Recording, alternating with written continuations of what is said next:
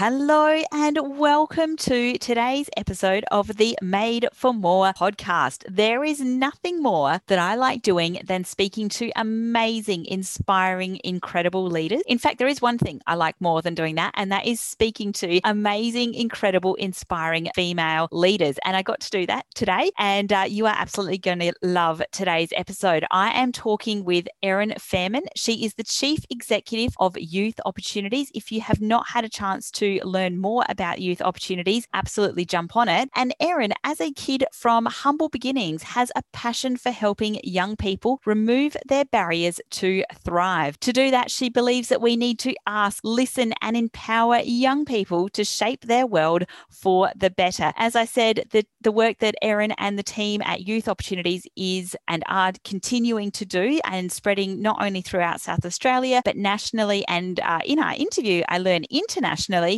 is absolutely outstanding. Please make sure you check out today's show notes, madeformore.com.au forward slash 29 to learn more about youth opportunities, to learn more about you, how you can help with youth opportunities and, uh, you know, really get behind this amazing, incredible organization that are looking to raise uh, the next generation of leaders. I loved talking with Erin. She's absolutely incredible and so inspiring. Let's dive in. You are going to love it. Welcome to the Made for More podcast. I'll be sharing my experiences along with some actionable advice to take your leadership to the next level. Introducing your host, it's me, Ali Nitschke. I'm a leadership and courageous conversations expert, a Nutella lover, a mother of four young boys, a wife, and a dance floor junkie. I'm here to give you the motivation you need to level up, lead yourself, lead your team, and your business. Let's go.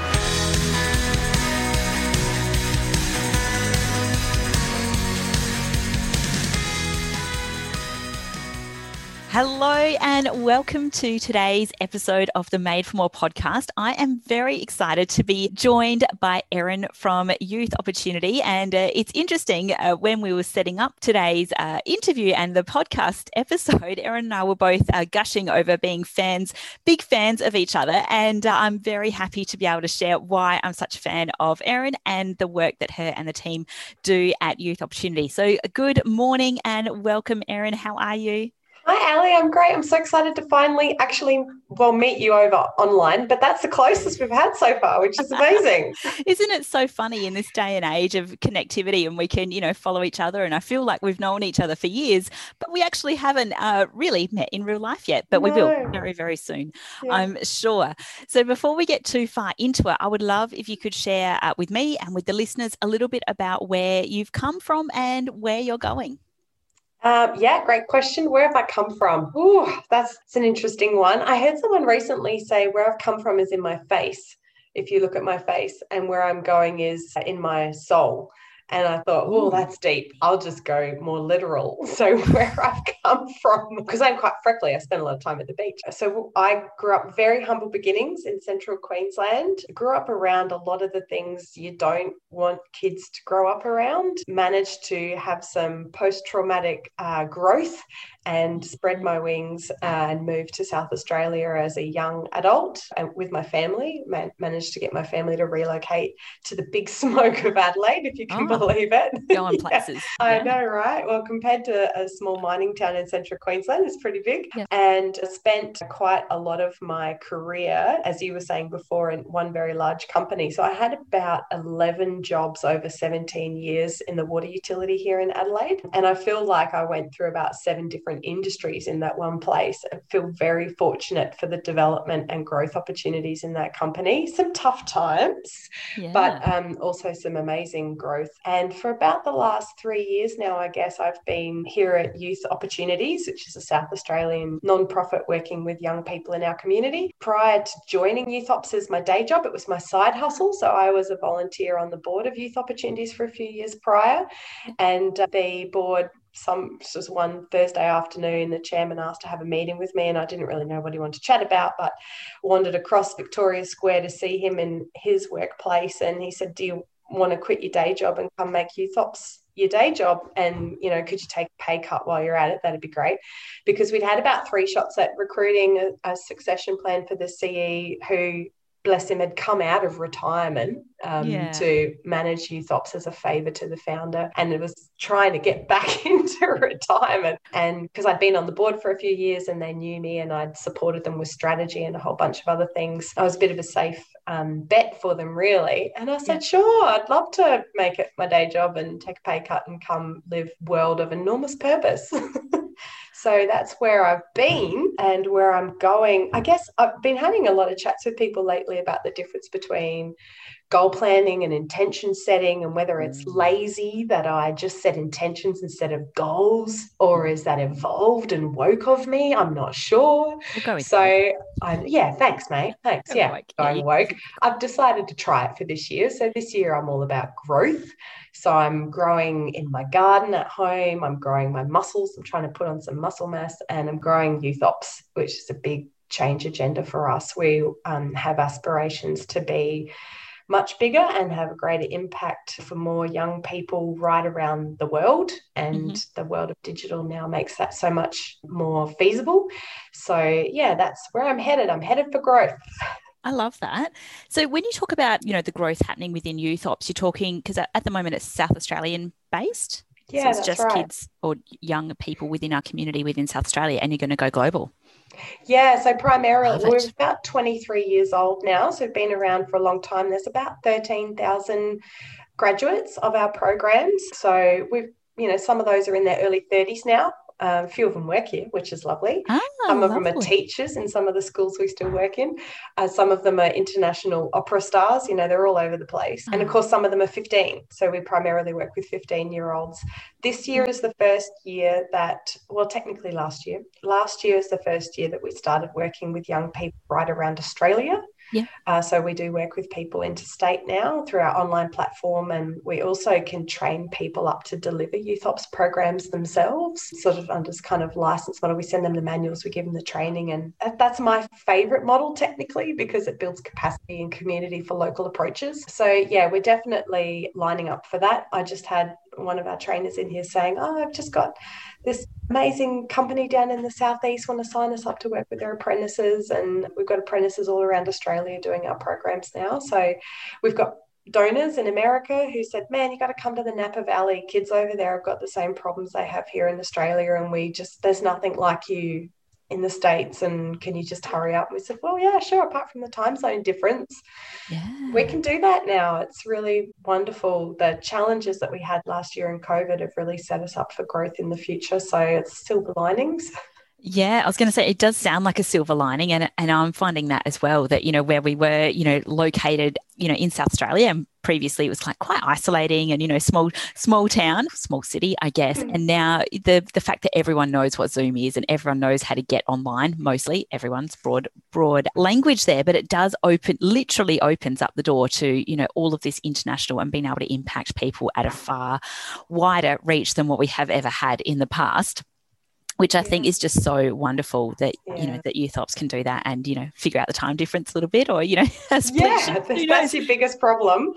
Yeah. Um, you know you tackle some digital poverty sure and some literacy yes you can account for those things yeah. but much more when people have an appetite to work online you see the telehealth stuff now with psychologists as well if if people yeah. come at accessing support face to face one on one with people but online um, then it removes so many barriers that we've had up until now, and even as a non-profit. So none of the people we work with in the school communities pay for our program. Yeah. The students don't pay, the families don't pay. The school does make a contribution because it's important for us to make sure that that school is tackling this as a whole of school cultural approach, mm-hmm. that we're really partnering with them. Yeah. And the school leaders, the principals who sign us up, definitely we you know we have a partnership with them they're investing and our donors are investing it's really important to them and it's important to us but the families and the young people don't pay and that and we have actually a two year mo- a model where we'll run a program for a school term but then those young people get coaching from us one on one for two years wow. up until they finish high school which is a really rich um, program it's you know it's a program that gets amazing evidence based outcomes but it's expensive yeah. to run that way especially when you're talking about being in communities we work all around rural and regional south australia as well as in the metro outer metro area yeah. not so much much in a metro because we do, as a charity, work in mostly areas that are experiencing more challenges. So, yeah, it's a really expensive model. So, the online opportunities for us means that we can reach more people with our wonderful supporters' dollars as well. That's amazing. That's so incredible. And, you know, mm. young children having, or young, what do you call them? Young adults, young children, old children? Young people young people having that continual support through those like, mm. i guess mm. those tough and challenging years the final years of high school there's a lot going on there you know work wise yeah. and socially and and you know trying to get jobs uh, that's amazing i had no idea it went for that long that's absolutely incredible yeah um, what I'd love to know a little bit more about is when you were doing your intro, you talked about being in the one organization, working in utility, but having, mm. you know, multiple jobs across that time. And uh, I find this really interesting because I have a similar background because I think, you know, we kind of tend to wipe the slate clean when it comes to working in one organization. But tell me a little bit around, you know, how moving and shifting within one organization gave you the, the foundation that you have now to be able to run youth ops. Yeah, such a great question. And Ali, you were in kind of like a HRE sort of background for a while. So I worked in finance for yeah, a long time, banking and finance as an industry, but did a lot of different roles within the within yeah. the company. Yeah. Okay, cool. Yeah.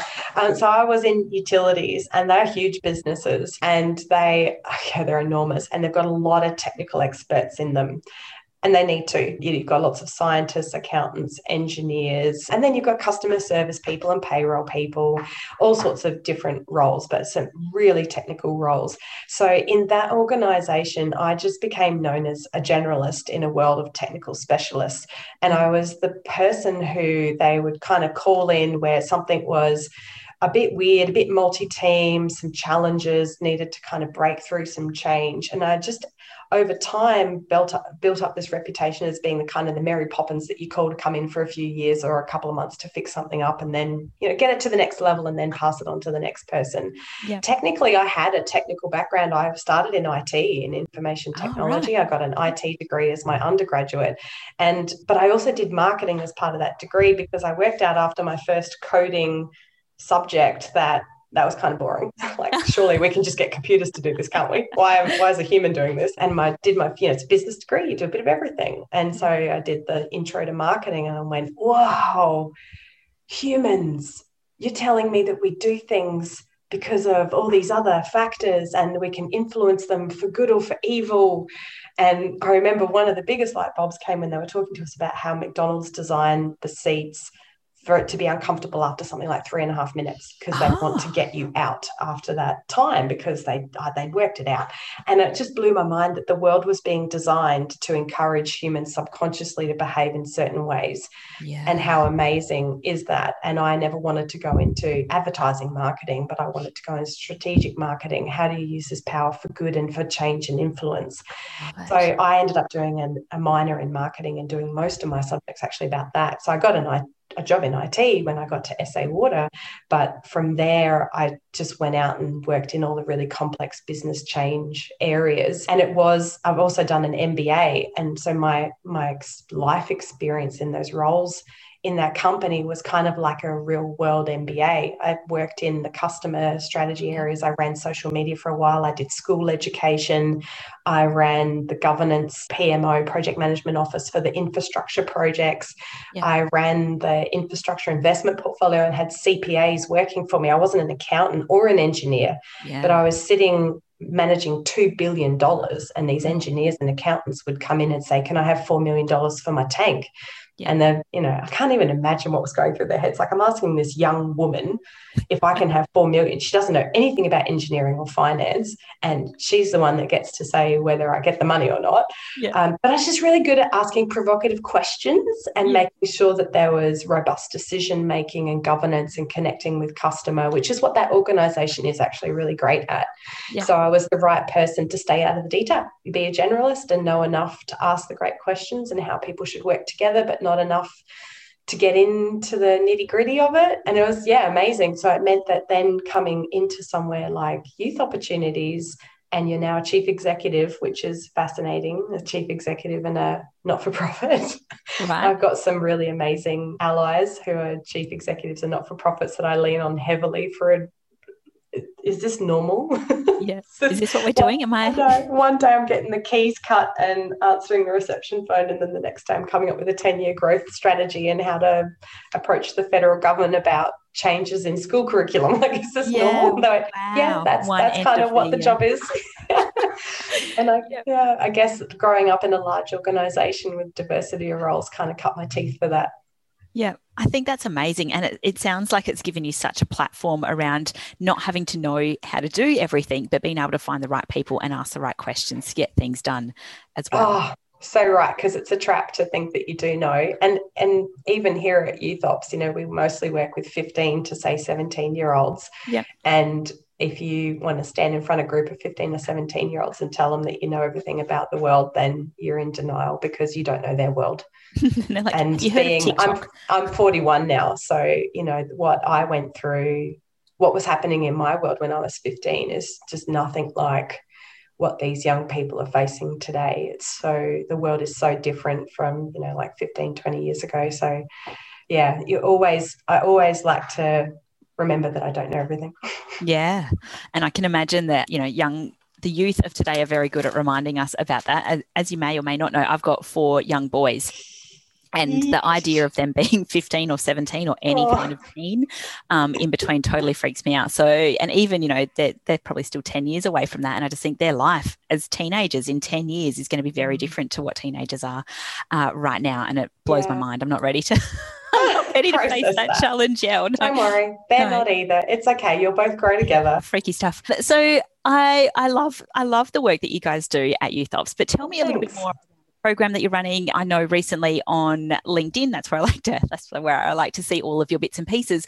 You've been giving a bit of a summary about your program, your mm. um, hmm. personal leadership program. Yeah. Can you tell me a little bit about that? Because I think that personal leadership is one of these things that even as adults in leadership roles don't understand the concept of what personal leadership is. So what are yeah. what are you teaching? You know, your 15 to 17 year olds that are part of the program. What is it?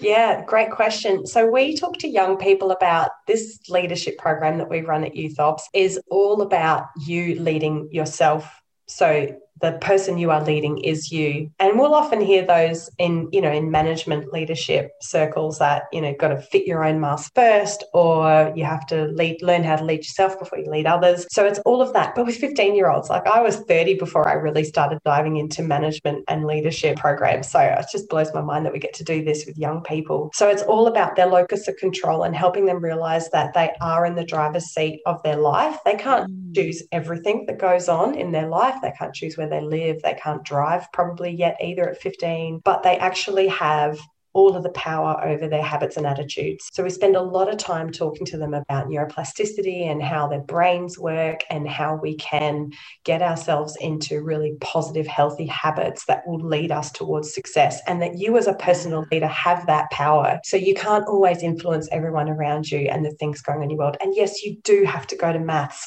if you want to be successful long term. So you can't choose everything, but you can choose the habits and attitudes, and we can give you the skills that will lead you towards your version of success. So, a really important thing for a personal leader is that they need to understand their version of success. So, for us, success is happiness, uh, but for them, what what does happiness mean? What is going to make them happy? So, we spend the first couple of weeks with them. So, it's a day a week for ten weeks is yeah. the traditional model that we run. The first couple of weeks, spending a lot of time doing that high level goal planning and helping them connect with with your visualization a whole bunch of other things that connect with what does a successful future look like for you in your career in your relationships with your family your friends with yourself your relationship with yourself and your self image and your self confidence and once you can visualize those things how do we help you build the skills and habits and the attitudes that will take you that way in life? And yes let's talk about your careers and let's talk about the steps that'll get you to your careers but also more broadly than that a lot of these young people people don't know what they want to be or they're struggling with one of five options.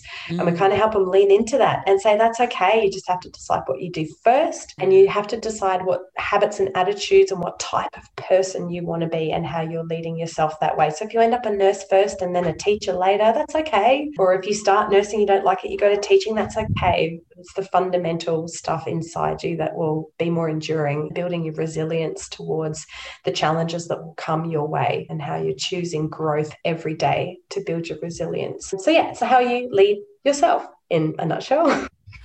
I love that. And are you finding with the work that you're doing now with these, with the youth, is a lot of people, or a lot of older people that haven't probably experienced this at a young age in those formative mm. years, that a lot of people put their worth around their jobs. Whereas if we're thinking about building growth, you know, growth mindset and how you actually want to show up as a person, then you can, I don't want to say chop and change jobs. Mm. It, you become less about the job that you're doing and more about the kind of person that you're showing up. Have you, I don't know if it's been going long enough for you to see mm. some evidence of that? Oh yeah, yeah, we've got yeah like decades of graduates now. Interestingly, so you've been seeing some things on LinkedIn because I'm personally running a training program this term. So I've been I've been had that goal for myself since I joined Youth Opportunities full time that I will run this program one day. So I'm doing a review myself every week of how that's going with the group I'm working with. And you're so right. Like you and I lived our lives as generalists and found our value in being flexible. And you know, I often will share with students when it's relevant that my husband became a teacher in his late 30s. He'd never been to uni, he'd never been a teacher. And so, you know, it's never too late. And. I've got friends who are nurses who then went to be teachers and engineers who became florists. And, you know, it, it, you can rediscover yourself. But I've actually found for the most part with these young people, it's already the future is too overwhelming for them. To ah. come at them starting there. Yeah. It's almost like I'm finding um, with these particularly as I say, 15 year olds, year 10, they've got sub- really serious subject choices coming up next year, yeah. 11 and year 11 and 12. Yeah. We're asking them to think about their next two to four years, like what's happening post school. Are you going to uni? Are you going to TAFE? Are you getting apprenticeship? What's going on for you? And it's almost better for us. It is better for us to help ground them in a path. Choose yeah. a path. Yes, don't hold it too tightly to the point you're going to get anxious. But unless you set yourself some goals, you're aimless what are mm-hmm. you aiming for? So it's we kind of course correcting on two ways there. Find your version of happiness, find what success is. For us, a lot of that is in your own self confidence and your ability to get through tough times, your resilience, no matter where you end up. But you need to have some goals because otherwise, what are you aiming for? And it's too easy then to procrastinate and not be motivated and not choose growth because there's no reason to. So we we work with them to help discover what are your reasons to be motivated. How can we help you be motivated and push through? Last week the activity we did is the diamond in the poo. Like what is the oh, diamond oh, that you love so much that your goal that you're so willing, the million dollar diamond in your future that you are so willing to dig through poo because you need sometimes you don't want to go to school or you don't want to get out of bed or you don't want to do your homework or you don't want to have a tough conversation with the teacher that you're not getting on with or yeah. there there'll be things that are hard and unless you've got something to motivate you you won't push through you would just give up and procrastinate so yeah it has been a fascinating journey for me to work with them working directly with them. Yeah, I love it. Yeah. I've been loving your updates actually. Um, like, what have we got this week? Which is um, which is amazing. So, do you find when you do kind of get into that goal setting space with these young people because I think, I mean, there's a number of adults as well that have aren't mm. familiar with actually goal setting. You know, normally around New Year's, everyone's like, "Oh, I'm going to get fit," or "I'm going to, you know, do something or another," and it's all very loose and a bit unsure. And then come February, everyone's sort of forgotten, and then you know, probably about December, week before Christmas, we're like, "Yeah, we should do." Actually, on the first of January, I'm going to set a New Year's resolution, mm. and I think this idea of actually, you know, forward thinking and projecting yourself into the future, what does it actually look like, is not a common concept to many people. How are you finding youth being, are they a bit more flexible as in a bit more open to this you know dreaming i guess dreaming about what their future could look like yeah well one of the activities we do is a dream sheet Oh, there you go. Um, and then there are a couple of visualizations where we ask them to wake up in their ideal future and we take them through a guided kind of meditation of what that looks like. And we also, there's another activity around, you know, it's your 60th birthday and what are people saying about you? Not what you did, but who you are. Yeah. So there's a few ways that we help them come at it. And again, we've got groups of usually about 18 young people at a time. So some of these tools will really resonate for some of them. Some loved the visualization. They could imagine the taste of the pasta as they came home from work that night to their favorite dinner, or exactly what their office looked like when they were a psychologist in future. And others loved the more tactical here is a diary planner of Monday to Sunday, every hour of the week. How are you spending that time? How many hours do you have to play with? So everyone's different. They'll pick up yeah. different things yeah. to come at it lots of different ways, but they are definitely sponges. and yeah, some will work with some tools better than others. A, a really critical part of our program is the group work, but then also one on one coaching. So while we take groups through these really great experiential learning tools and normalizing in the group by talking about, oh, you know, hands up, how many people have had that challenge with their siblings, or hands up, how many people have got that challenge with one of their teachers. That's really great normalizing stuff. We'll also take them out for one on one interviews where I can sit with them individually and I'll say, Ali, your self image is great, your confidence great, your self talk's fantastic. You just don't know what you want to do when you leave school. Let's talk about that. Mm-hmm. Whereas the next person I take out of the room, it might be Erin. You really know what you want to be. You want to be a marine biologist, and that's great. You've worked all that out, but your self confidence and your ability to speak up and to form relationships with those around you to get support is something we need to work on. So let's work on that. So the great thing about the breadth of the tools in the program is that they can take what they want and the coaching makes sure that we set them specific challenges related to their needs and well, and their goals. They tell us what their goals are. Yeah. What do you want to get out of the program? And that's what we work on with them. Yeah. So how do the how do these teenagers get into the into the program? Do they find their own mm. way? Are they nominated through schools or? Yeah, that's a great works. question. Yeah, well, we give them a map. They find their way. That sounds really cute. We should totally do a map. No, so we will work primarily. Our ten week program is in secondary schools. A, a principal, the, the school leadership would go into partnership with us. Once a school says yes, we're doing this, we go in and we talk to the year tens about the program. We have graduates there that do most of the talking to the mm-hmm. young people about yeah. what they got out of it. It's like, don't listen to us, listen to other people who've done the program. And then they apply, we interview them for five whole minutes, and then we put a cohort of 18 students together. In some schools, we will run once a year, so they kind of get that one shot at it. Mm-hmm. In other schools, we'll run every term. Wow. We try to get at least 30% of every cohort of year 10s through the program to get a whole of school change and ripples. So, Salisbury High, that we've been at for 23 years, runs three programs a year. There's just a language in that school of stars and black holes, which is one of our core concepts, and kicking the cat, which is another concept. Like it's just in the school. You don't have to have done the Youth Ops program.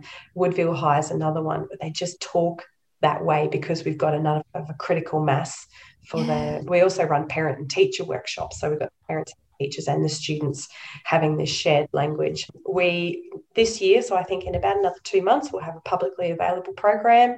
We wow. also have a workplace-based program, so we're working with some sporting clubs, some work workplaces, apprenticeship organisations, job network providers that they can recommend to young people up to the age of 25 to do our program. But again, they still the young people would still have to say, I want to do the program. We yep we don't kind of have they can be encouraged but we don't have a referral you're signed up because that sense of agents mm-hmm. and that sense of i want to change something in my life or i see an opportunity to improve my future is yeah. really important for all these tools otherwise it might go nowhere wow i love mm.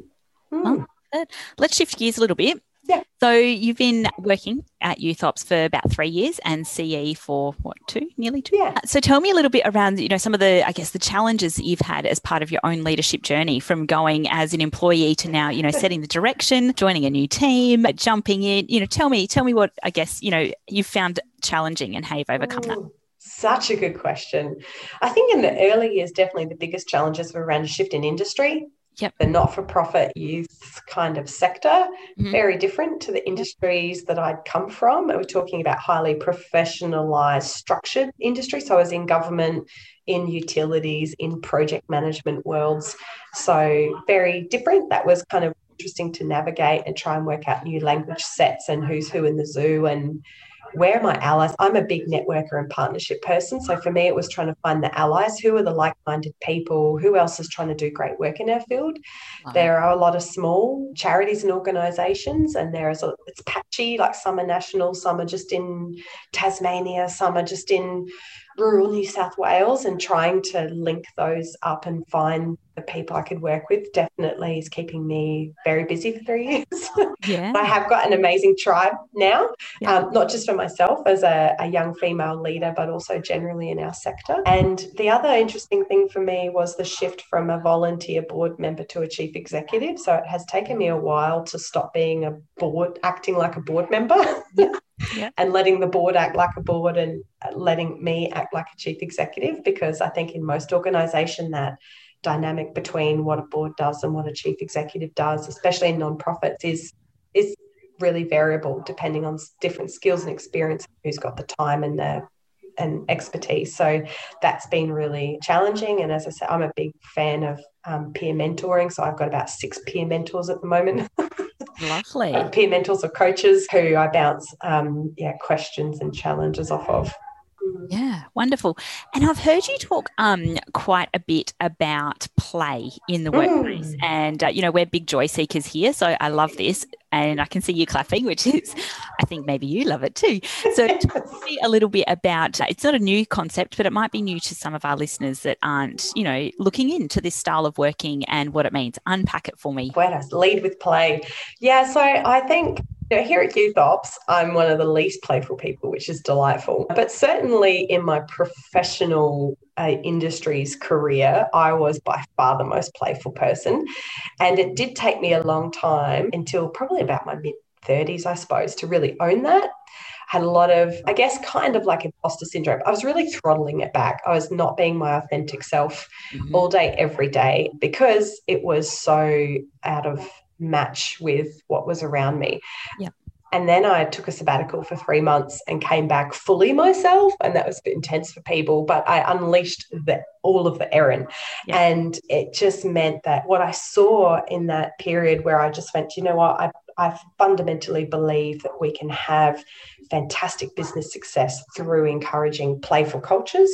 And I'm just going to be myself and go for it. And I saw the results come in culture surveys and internal team profile dynamics and business outcomes flowed from the teams I was working in and leading.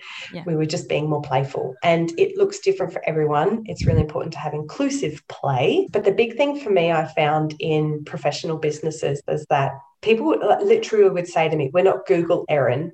We don't just, you can't play here. It's not Google, you know. And it's like there's only one version. You either are a stuffy business person or you're Google. there's no in yeah. between. And there is so much in between. And you don't have to have, you know, here at Youthops, we don't have a budget for funky furniture and internal slides like they do at Google. Um, but we find lots of different ways to play. And there's so much research now that talks about how team bonding and well-being enhanced relationship forming enhanced through playfulness.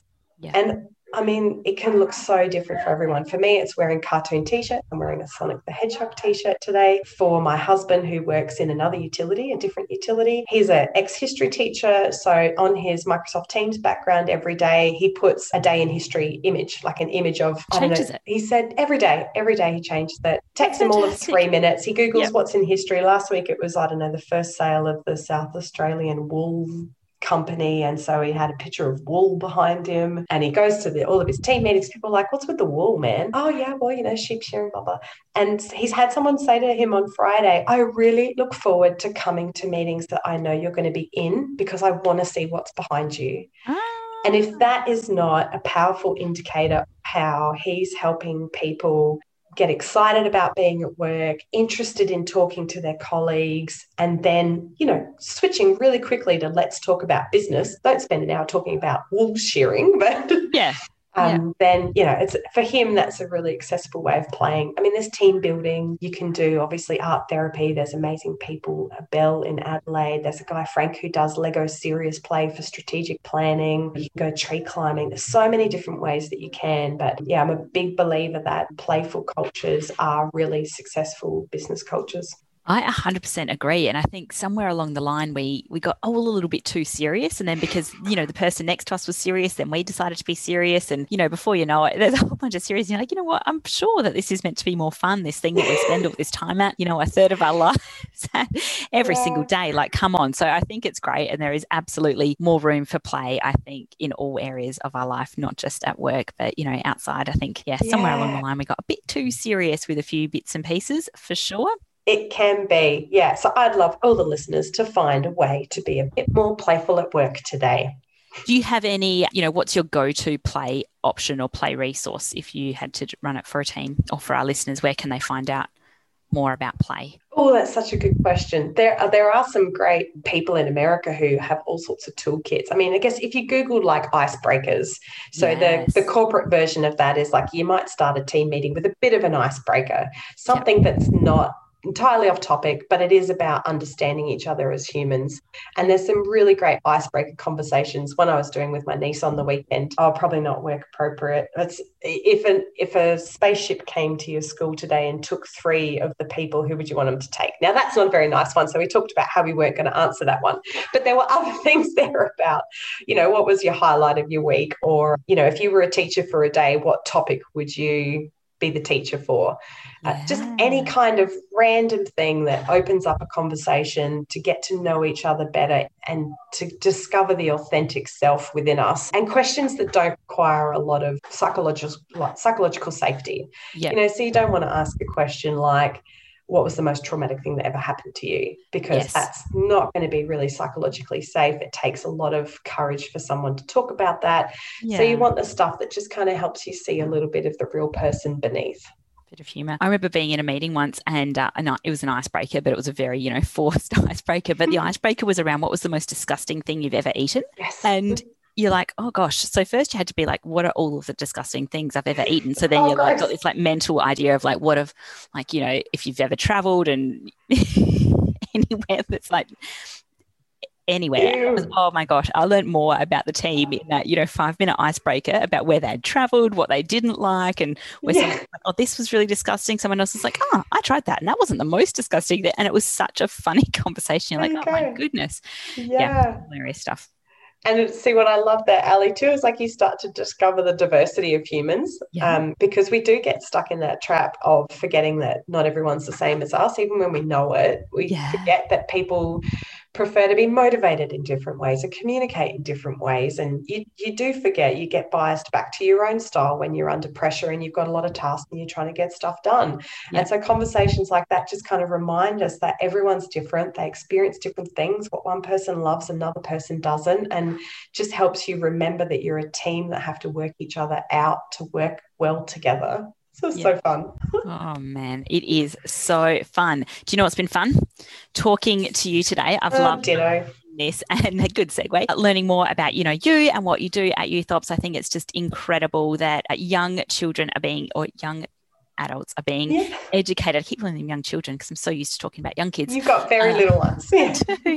young adults are learning some of these skills that, you know, like you said, in your 30s, you didn't start learning. I don't think I learned a lot of this until I was probably in my 30s as well. And I'm a big Whitney Houston fan, and she's got a song around children are our future. If you've ever heard it, I won't yes, sing it for you. Yes. But um, ah, I just think that this is such a, I guess it's just such a good springboard for children to be able to go through young children uh, young adults older children yeah. teenagers to go through to be able to have that you know that foundation piece before they've even really hit the workplace and you know the impact that it's going to be having on the community is truly amazing so thank yeah. you so much Oh, it's my pleasure. No, I feel very fortunate to be part of it and to have a chat with you today. Thank you. And uh, for anyone who's listening, where can they follow you or find you, connect with you?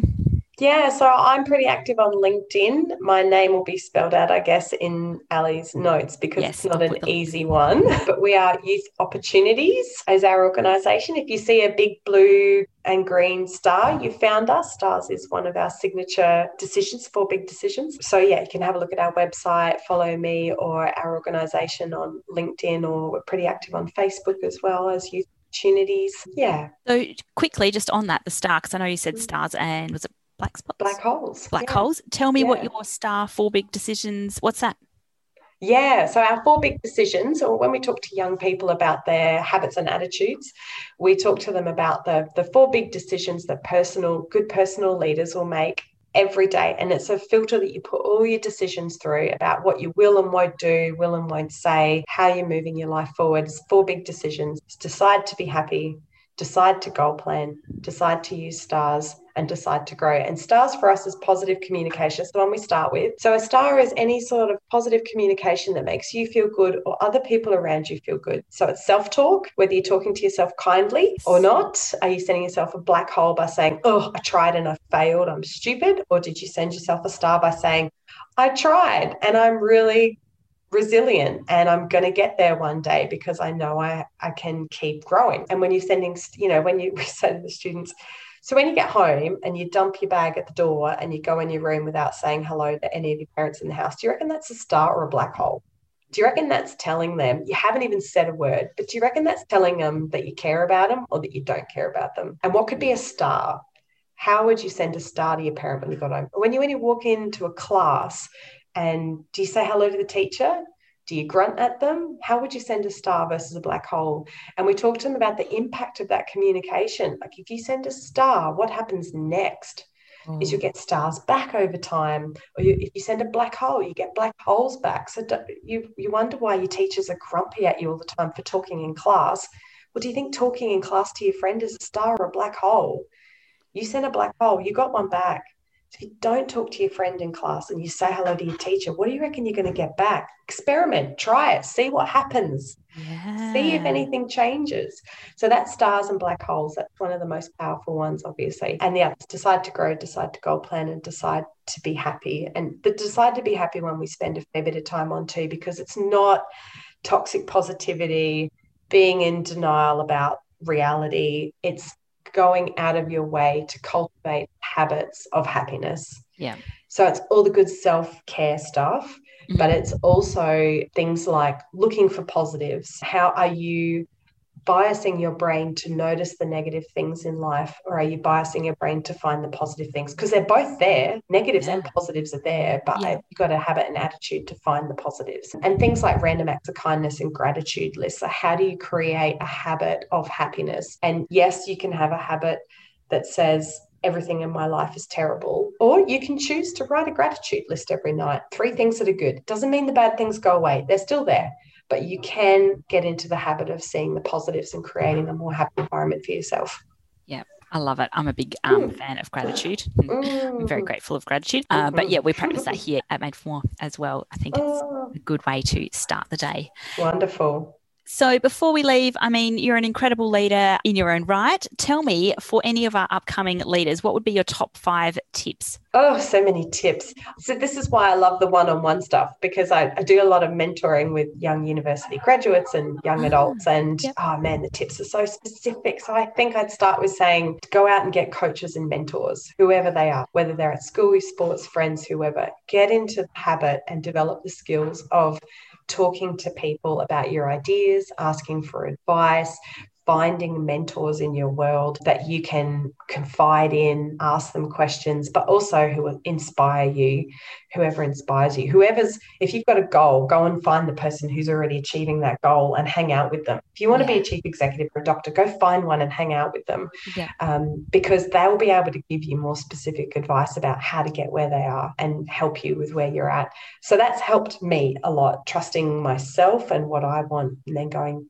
and getting coaches and mentors to help me with that. Yeah. Obviously, playfulness is a big one for me personally. And being, for me, that authentic. So, you know, you could just say generally be authentic. It's not easy to find your authentic self. Again, having lots of coaches and mentors helps with that. Yeah. But it's it's been a journey for me to arrive at that being my authentic self. And I had lots of help from some amazing people to get there. I did these fantastic programs called Impact and Influence with um, Tamsin Simmons the last few years that helped me arrive at that aha moment. And for me, I get a lot of value from volunteering so that, you know, so much evidence that when we volunteer and be of service to others, mm-hmm. which a lot of us attribute to purpose, having purpose, but doesn't necessarily have to be, that it actually improves our own well-being, our own sense of purpose, and our own skills and habits and attitudes as well. So I think if you're, you know, feeling a bit down, directionless, not sure what you want to do, or you've just got some discretionary energy, go volunteer discretionary somewhere. energy. If you've got some discretionary energy, go spend it in somewhere where you'll make the world better. Love it. Yeah. I don't know. Is that five? Probably. probably yes, five. that's five. That is five wonderful tips for any of those upcoming leaders. And I love this discretionary energy. That's gold. Use that wherever you want. Love it. Thank you so much for all your time today. Of course, if you want to uh, connect with Erin and check out Youth Ops, all the links will be in the show notes. But thank you again. Uh, you're doing amazing work. Thanks, Ali. It's been great to talk to you. And yes, anybody that wants to get in touch to talk about how to work or support with Yo, we're a Youth Ops, we're more than happy to have a chat. Would love it. I'll put all of the links in the show notes so people can go directly there. Thank you. Thank you. Thank you so much for joining me today. If you enjoyed this episode on the Made for More podcast, please make sure you subscribe to receive future episodes. And of course, five star reviews are always welcome on the Apple podcast. If you'd like a copy of the show notes or any of the links mentioned today, check out madeformore.com.au forward slash podcast. And of course, if we aren't connected already, you can find me in all the usual places Ali Nitschke on LinkedIn, ali.madeformore on Facebook and Instagram. I hope you have an awesome week, and I'll catch you again soon. Bye bye.